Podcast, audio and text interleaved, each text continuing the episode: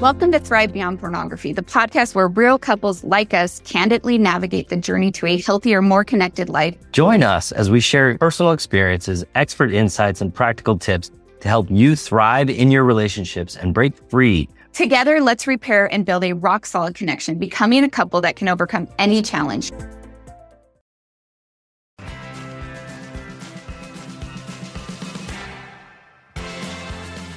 I'm Zach. And I'm Darcy. We're an LDS couple who struggled with unwanted pornography in our marriage for many years. What was once our greatest struggle and something we thought would destroy us has become our greatest blessing and triumph. Our hope is that as you listen to our podcast each week, you'll be filled with hope and healing and realize that you too can thrive beyond pornography and create the marriage you have always desired. Welcome to Thrive Beyond Pornography. We're so glad you're here and we believe in you.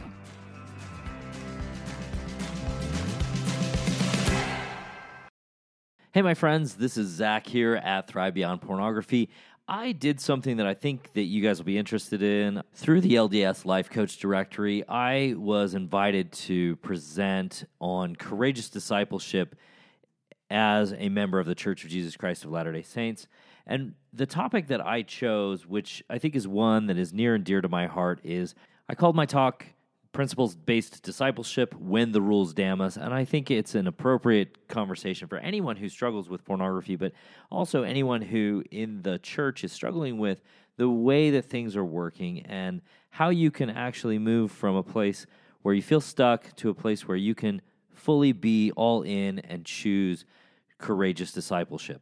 My presentation is one of over 30. I will link in the description to where you can find this this uh, this particular course, you can also go to my Instagram. It's in there somewhere. But it is a fantastic way to bolster your discipleship through choosing faithfulness and choosing a way to stay within the church in, in a meaningful way, not just in a dogmatic way. So I, I thought I would present that to you because I think it's a it's a wonderful subject. And I would also like to offer you an opportunity to have a conversation with Darcy and I. This coming Thursday at six o'clock, we are having a free conversation for anybody who's struggling with pornography. If you go to zachspafford.com slash free call, you can register, and I will see you on Thursday at 6 p.m. Mountain Time. All right, my friends, without any additional comments, I want to share with you this amazing presentation. Well, I think it's amazing. You guys tell me if it's terrible, but I think it's a great way to think about discipleship within the church. I wanted to share it with you.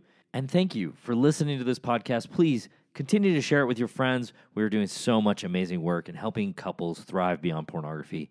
We will talk to you next week. Hi, everybody. My name is Zach Spafford. My wife and I are the hosts of Thrive Beyond Pornography. It's a podcast. You can find it on any of the major podcasts. And I am a pornography coach. That's what I do for a living. I really enjoy it. Sometimes I joke around and I tell people I help uh, people with lighting and positioning, but that's not really true. What I do is I help people who struggle with pornography reframe the problem move beyond pornography. My wife helps those whose spouses struggle with pornography to move beyond betrayal. And then what we do is we help people rebuild their relationships to the one that they actually want. And then we help them become thriving individuals and thriving couples. This today, I want to talk about principle based discipleship and when the rules are damning us and when the rules damn us you're here because you want to be a faithful disciple. My goal is to help you think about rules and principles in an entirely different way that will help you, I hope, and has helped me stay in the gospel and participate in the church fully. Sitting across from our stake president, my wife Darcy and I, we had been called in to discuss the dress code that had been given to our daughter for her attendance at girls' camp. I had recently uh, been in to renew my temple recommend and had shared my frustration that our young women were saddled with very prescriptive, I think somewhat inappropriate lists of what to wear and what not to wear under the guise of safety. That was the term I was given by one person who I spoke with and our young men's camping list. I kid you not, and I absolutely I had the documentation on this. It was great. So the the girls they were told, you know, no leggings, no this, no that. Uh, make sure you wear this, but not that, right? And our young men, their list, I kid you not, said, bring clothes appropriate for camping. So, in that conversation, Darcy and I expressed our frustration with the very clear double standard and advocated that rather than telling young women what they wore was dangerous, if instead we could teach them a principled approach to their clothing choices. We were told by the stake president that he had asked around and found that there was, in his words, not an appetite for changing the rules. Citing the guidelines of the For Strength of Youth pamphlet of the time, he had determined that we were going to continue in this vein. Now, I will tell you on a side note, I told him that the For Strength of Youth pamphlet's not doctrine, and he didn't he didn't care much for that idea either. But frustrated, Darcy and I left that meeting with our stake president, and we decided to teach our daughters what we believed and asked them to, if anyone ever approached them about their clothing choices, to simply come to me or have that person come to me that if they want to discuss anything about their clothing choices our daughters were to say you can go talk to my father. He's willing to have this conversation with you. It's not appropriate for you to have it with me. So from a young age many of the young women of this church and many uh, even many christian denominations have internalized an idea that has a long-term downstream effect in their lives that can become unhealthy and unhelpful as they navigate the deep waters of marriage and really life after being a child. That message seems to be if you are modest and chaste, you can control the thoughts and feelings of others. That message comes in, out in things like what a member of our bishop, Rick, said to the girls at camp one year, where he relayed the story of a young woman wearing a bikini and how that made him feel uncomfortable. I have some ideas about that, and you can message me if you want to talk about them. Uh, another way that that idea comes out is the message. That message is lived in moments when we ask our daughters to change because someone from church is coming over and their take top isn't appropriate. In in the longer term, I see it in the sense of despair and distrust that wives have when they have done everything right. They've been modest. They were chaste before their marriage and uh, within their marriage, only to find out that their spouse has been viewing pornography. They think, I don't understand how come he is doing this when I have done all the right things. When we teach obedience, in particular, obedience to arbitrary rules, as the most important way that we can interact with our agency and those around us, we impact a number of key components of agency and we damn ourselves spiritually. When I say that we become damned, I'm referring to the spiritual reality that we cannot progress further than we have so far. Each of us goes through a progression in life. And there are three stages of what's called cognitive agency. Most of us get through the first and into the second. Many of us never get to the third, but really quickly, I'm going to explain what the three stages of cognitive agency are so you can understand what I'm talking about. You don't really need to know these in depth to understand what we're talking about, but it's a good reference point. So I'm going to just touch on it really quickly here. First stage of cognitive agency is fear and punishment. So this is the earliest stage of agency because it is the most base, simplest stage. And people who live in this stage, all they care about is what's going to happen to me if I don't behave, if I don't follow the rules. So you can think of this as your three year old. If I don't eat my vegetables, I don't get dessert. That's fear and punishment. If I don't clean my room, I don't get to go out to play. Uh, that stage is an important foundation that most of us need to go through in order to understand the rest of the world, rest of life. We use that stage as a stepping off point to move into stage two, which is roles and rules. This stage is the stage that most people live in in this place, we are pretty much always in reference to the rules and roles that we have been taught by our family. So whether we're rebelling against those roles or rules or adhering to them, it's out of obligation. And it's always in reference to the roles and rules. Should is an extremely common idea in this stage. I should do this. I shouldn't do that. Uh, this should be different. This shouldn't be that way, whatever it is this is the way so those are the two sides of the of the adhering and rebelling this is the way that we think about what a role and the rules surrounding that role are all about most of us live in a rules and roles position uh, we go to work uh, as a manager in a business. I am working as that manager. These are my rules that I have to follow, and this is the role that I'm playing.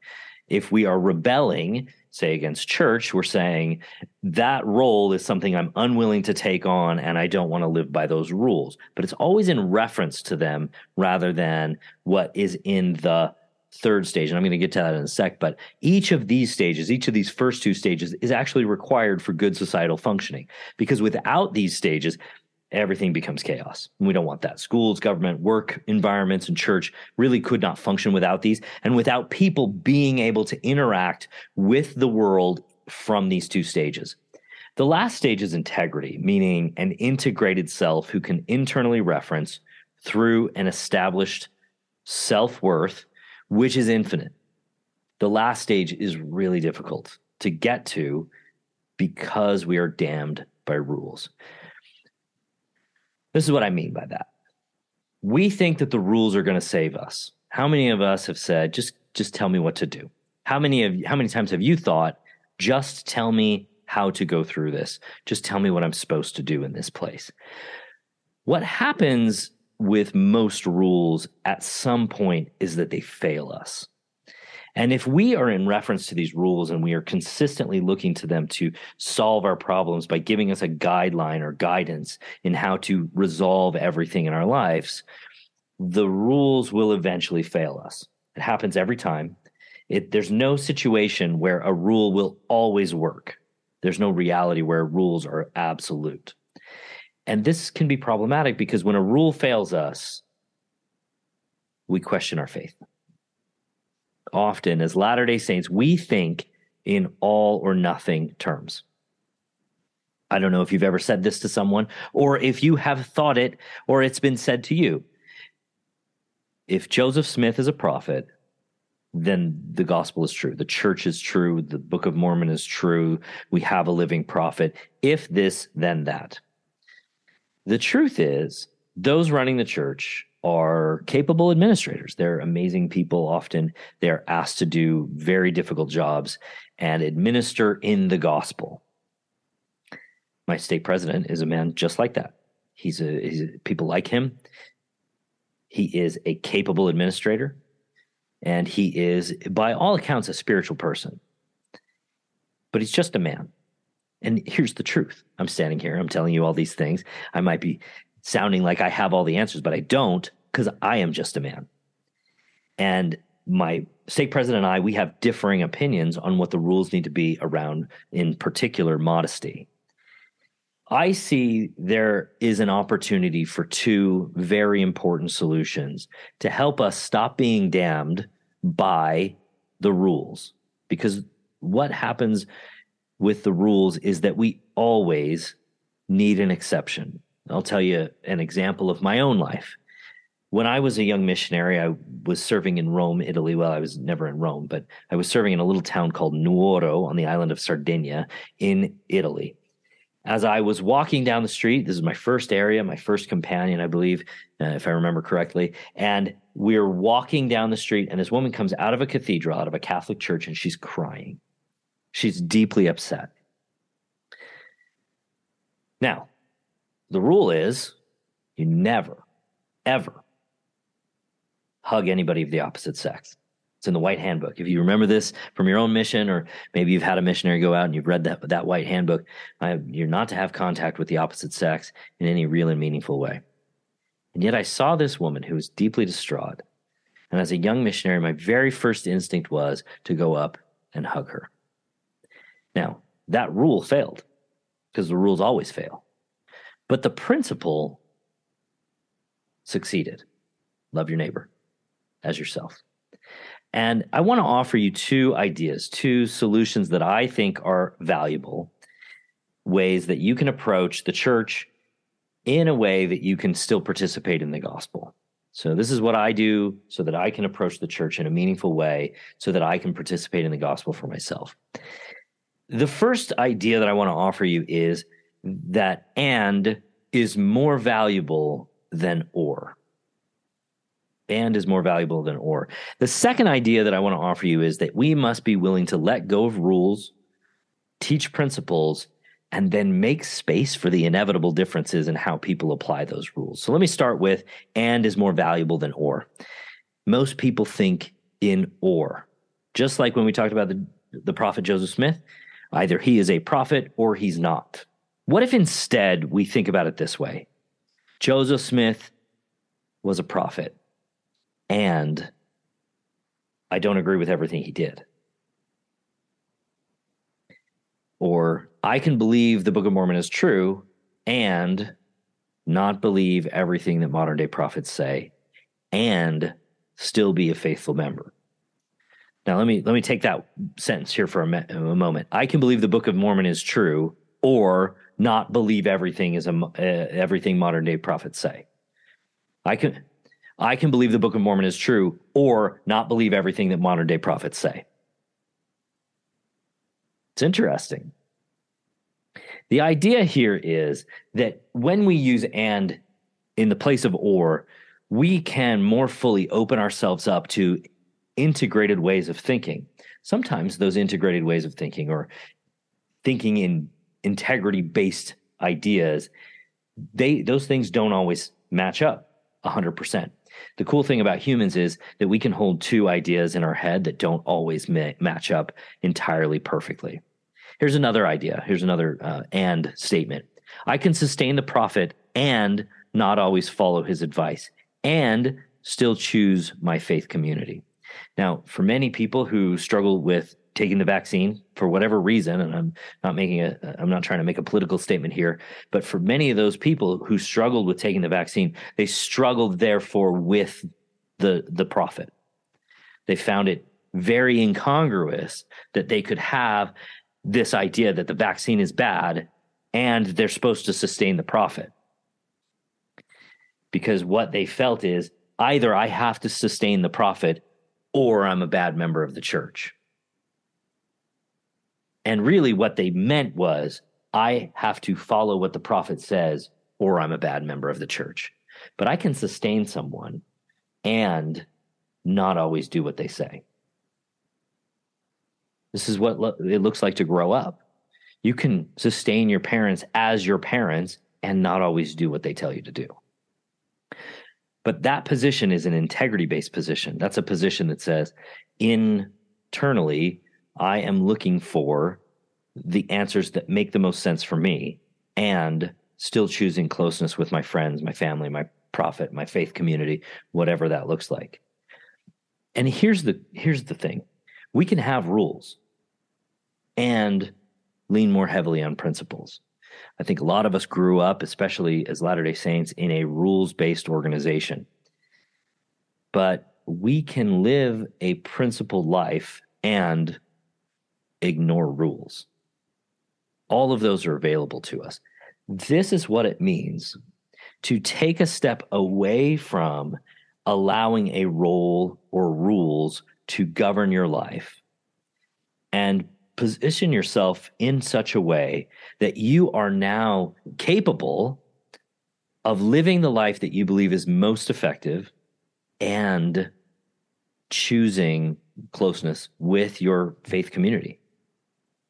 When you can choose closeness with, with your faith community and not agree with everything it says, then you are in a position of, of self integrity, self validation, and you're no longer looking externally for them to say to you, oh, you're okay, you're one of us.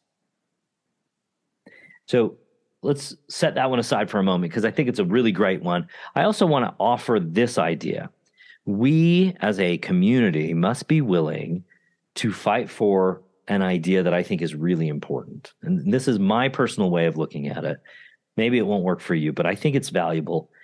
We must be willing to let go of rules, teach principles, and make space for the inevitable differences in how people apply those principles. So I want to tell you a story. My wife and I, we did a fireside, and we we love doing firesides. We do them for free. We think they're really valuable. We talk about pornography in a way that is entirely different than anybody that you've ever spoken to about pornography. And the people who invite us, they say this has been the absolute best conversation I've ever heard about pornography in my 70 years in, in the church. That's a, that's a real story, true story. Uh, we were giving a fireside and we are talking about earrings And this man who was in the audience in the group, he said, Hey, can I share a story with you? I said, Absolutely. And his story was essentially this about the time that President Hinckley offered the rule that one earring was appropriate, he was in an elders quorum in Iowa while he was going to chiropractic college. And Elder Oaks came and sat in in what I think at the time was called PEC, but I think it's called uh, Ward Council now. And in that PEC meeting, Elder Oaks shared this understanding because they asked, you know, where did this rule come from? And he said, we had been getting, so Elder Oaks said, we had been getting letters to the church headquarters about how many earrings was the appropriate number of earrings. And so we came up with a rule. And if you're old enough, you might remember this. I remember it distinctly. I was at that fireside where Elder Hinckley said, or President Hinckley at the time said, uh, We take no position on the wearing of a single pair of earrings. I think that's almost exactly how he said it. Maybe it's a paraphrase, but I think it's pretty close. Now, that's an interesting statement. It's an interesting idea because it is, there's a principle behind it, but it is not a principled rule. Let me make a distinction here for you. The principle behind one earring is what we find in the For Strength of Youth pamphlet. And it talks about this in, a, I think, a really meaningful way. But the chapter heading is Your Body is Sacred. Now, that is the principle behind one earring is right. Now, before the new For Strength of Youth pamphlet had come out, our daughter, Alyssa, had come to us and said, you know, she's 16. I want to get a second ear piercing. And initially, my wife said no.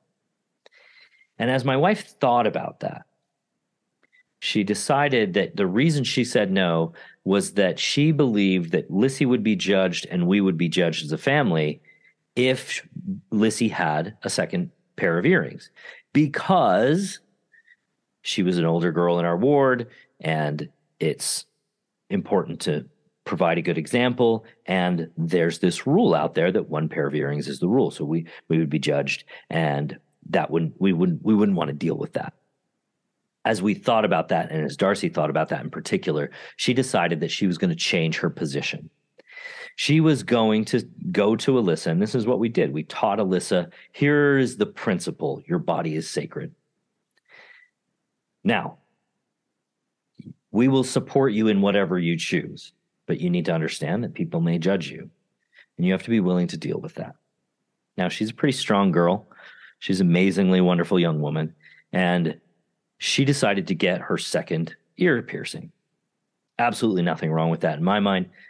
But she knew both the principle and the possible consequences and she made her decision. Then the new For Strength of Youth pamphlet came out, and there is no rule about how many earrings which I think is appropriate. Now, imagine if just for a second, if when President Hinckley and the Quorum of the Twelve Apostles and the First Presidency were to first receive those letters, and they thought about it and had this discussion and decided, okay, what does it mean to teach our people the gospel when it comes to how many earrings. What if instead, and I'm not saying that they're wrong for what they did, because I'll be, believe me, when you run an institution, your goal is to make it as easy as possible for people to participate in that institution. So if I can just simply put out a rule and be done with it, then that is an institutionally valid position to take. There's nothing wrong with that. But what if instead they had said, We've been getting these letters Many of you are asking, how many earrings is the appropriate number of earrings? And the answer is, we don't know. The brethren and I, we don't have an answer to the absolute perfect number of earrings. First of all, we're men. We don't wear earrings. Even if you're a man and you do wear earrings, none of us do. So we don't know from personal experience, but let us teach you the principle. Your body is sacred. And having a sacred body means that you are going to be offered and tempted to engage in a variety of activities that may not fit into your values or into the idea that your body is sacred. And so, therefore, what we would like you to think about as you decide whether or not one earring, no earrings, 50 earrings is the right number of earrings is Am I treating my body in a way that I am absolutely comfortable with if I were to have this conversation with my Heavenly Father and asking Him, Am I treating this body that you gave me in a sacred and emotionally intelligent way? What if that's what President Hinckley had done instead? Can you imagine how empowering that would have been for so many young women and for anyone who was thinking about, well, how many earrings should I have? Can you imagine how much more true that would have been? Now, here's the problem with this this is the very difficult reality of letting people make decisions based on principles is that it will look different. It will look different for you than it does for me. What I might find sacred and valuable, you may not. What I might find appropriate and in keeping with my covenants with the gospel, you may not. Now, there's probably some leeway within that. Is 56 earrings an appropriate number of earrings to have in your ear? I don't know. But it might be excessive. And the question you ask yourself when you go to do that is why am I doing this? And am I doing it because it helps me keep my body sacred? Or am I doing it to avoid something, get the attention of someone, whatever it is? It doesn't really matter what it is, but am I doing it for a reason that is beyond my internal integrity? And if that's the answer, you may want to hold off. But this is the difficult part. And this is the part that I don't think my stake president understood at the time. I don't think that the brethren have often understood when they've offered us rules is that being willing to let go of rules and teach and live in a principled way means that there has to be space. There has to be a place for the differences in how individuals apply the principles that they've been taught. Now, some of you might hear this and you might think, well, no, the church has given these guidelines, and these guidelines are absolute. But if that's the truth, then whenever the church changes the guideline, whatever that rule is, then is it not true anymore? And I I know this is a tough mental space to be in because we have I have I this is how I started learning the gospel if this is true, then all the other things are true. But instead of thinking that way, instead of being people who believe that the gospel is true and it's the only way and it's absolutely uh, nothing that has been sent down from on high is uh, wrong or incorrect in any way, if we think about it in real terms, is this right? And is it for me? And can I sustain this? Or am I willing to allow this to exist without me participating in it? Then we start to actually own our participation within the church. We own our agency.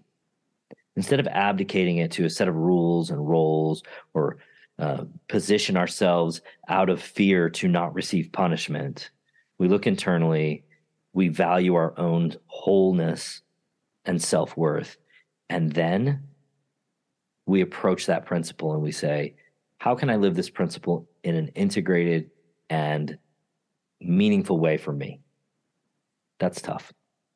It's difficult to do that because it, what it means is uncertainty in a lot of people's minds. Because if I can follow a rule and always follow that rule, be 100% at following that rule, then I can be saved for sure.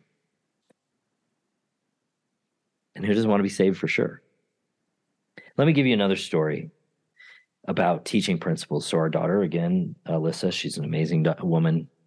She came to Darcy one day and she said, Mom, is this dress too short?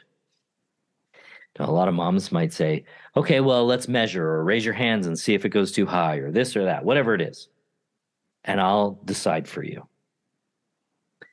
Instead, my wife said, and I'm eternally grateful, for the insight that my wife has into the mind of young women. She said, I don't know. How do you feel about it? So my daughter, she kind of hemmed and hawed. She went back to her room and changed and came out. My wife said, Oh, you changed. How come? And my daughter said, Because I didn't feel comfortable in this in the dress. It was too high when I raised my hands. Okay, I don't know too many people who go around raising their hands at church, but it's fine. It is what it is. And that was her decision. And in allowing her to make that decision, what we did is we didn't teach her a rule that she had to follow. And we didn't make her think that she was going to be in trouble if she made the wrong decision. What we did is we allowed her the space to be the owner and the author of her own destiny, of her own way of dealing with who she wants to be. That is what progress looks like. That is what spiritual progress looks like in a real and meaningful way. And if you want to stop being damned, you have to be willing to set the rules aside and live in a principled way. Now, you might come up with rules that help you live principles. That's totally fine. But if you reference the rules as the end all be all, eventually they will fail you. And you've probably experienced that if you're watching this. So I want you to see that. I hope that has been helpful. Darcy and I would love to talk about these things with uh, with people. Uh, so feel free to reach out to me. You can email me at Zach Spafford, Zach at ZachSpafford.com. You can also get a free gift from Darcy and I, uh, which is a free consult. So if you're struggling with pornography uh, in your relationship as a member of the church and you want to eliminate pornography from your life forever, go to zachspafford.com slash work with Zach. You can set up a free 30 minute consult with me. I would love to meet with you. I'd love to help you begin to live in a principled and meaningful way so that you can stop being damned in the most spiritual sense of that word and start progressing to becoming the person that you want to be. All right, my friends, have a great week.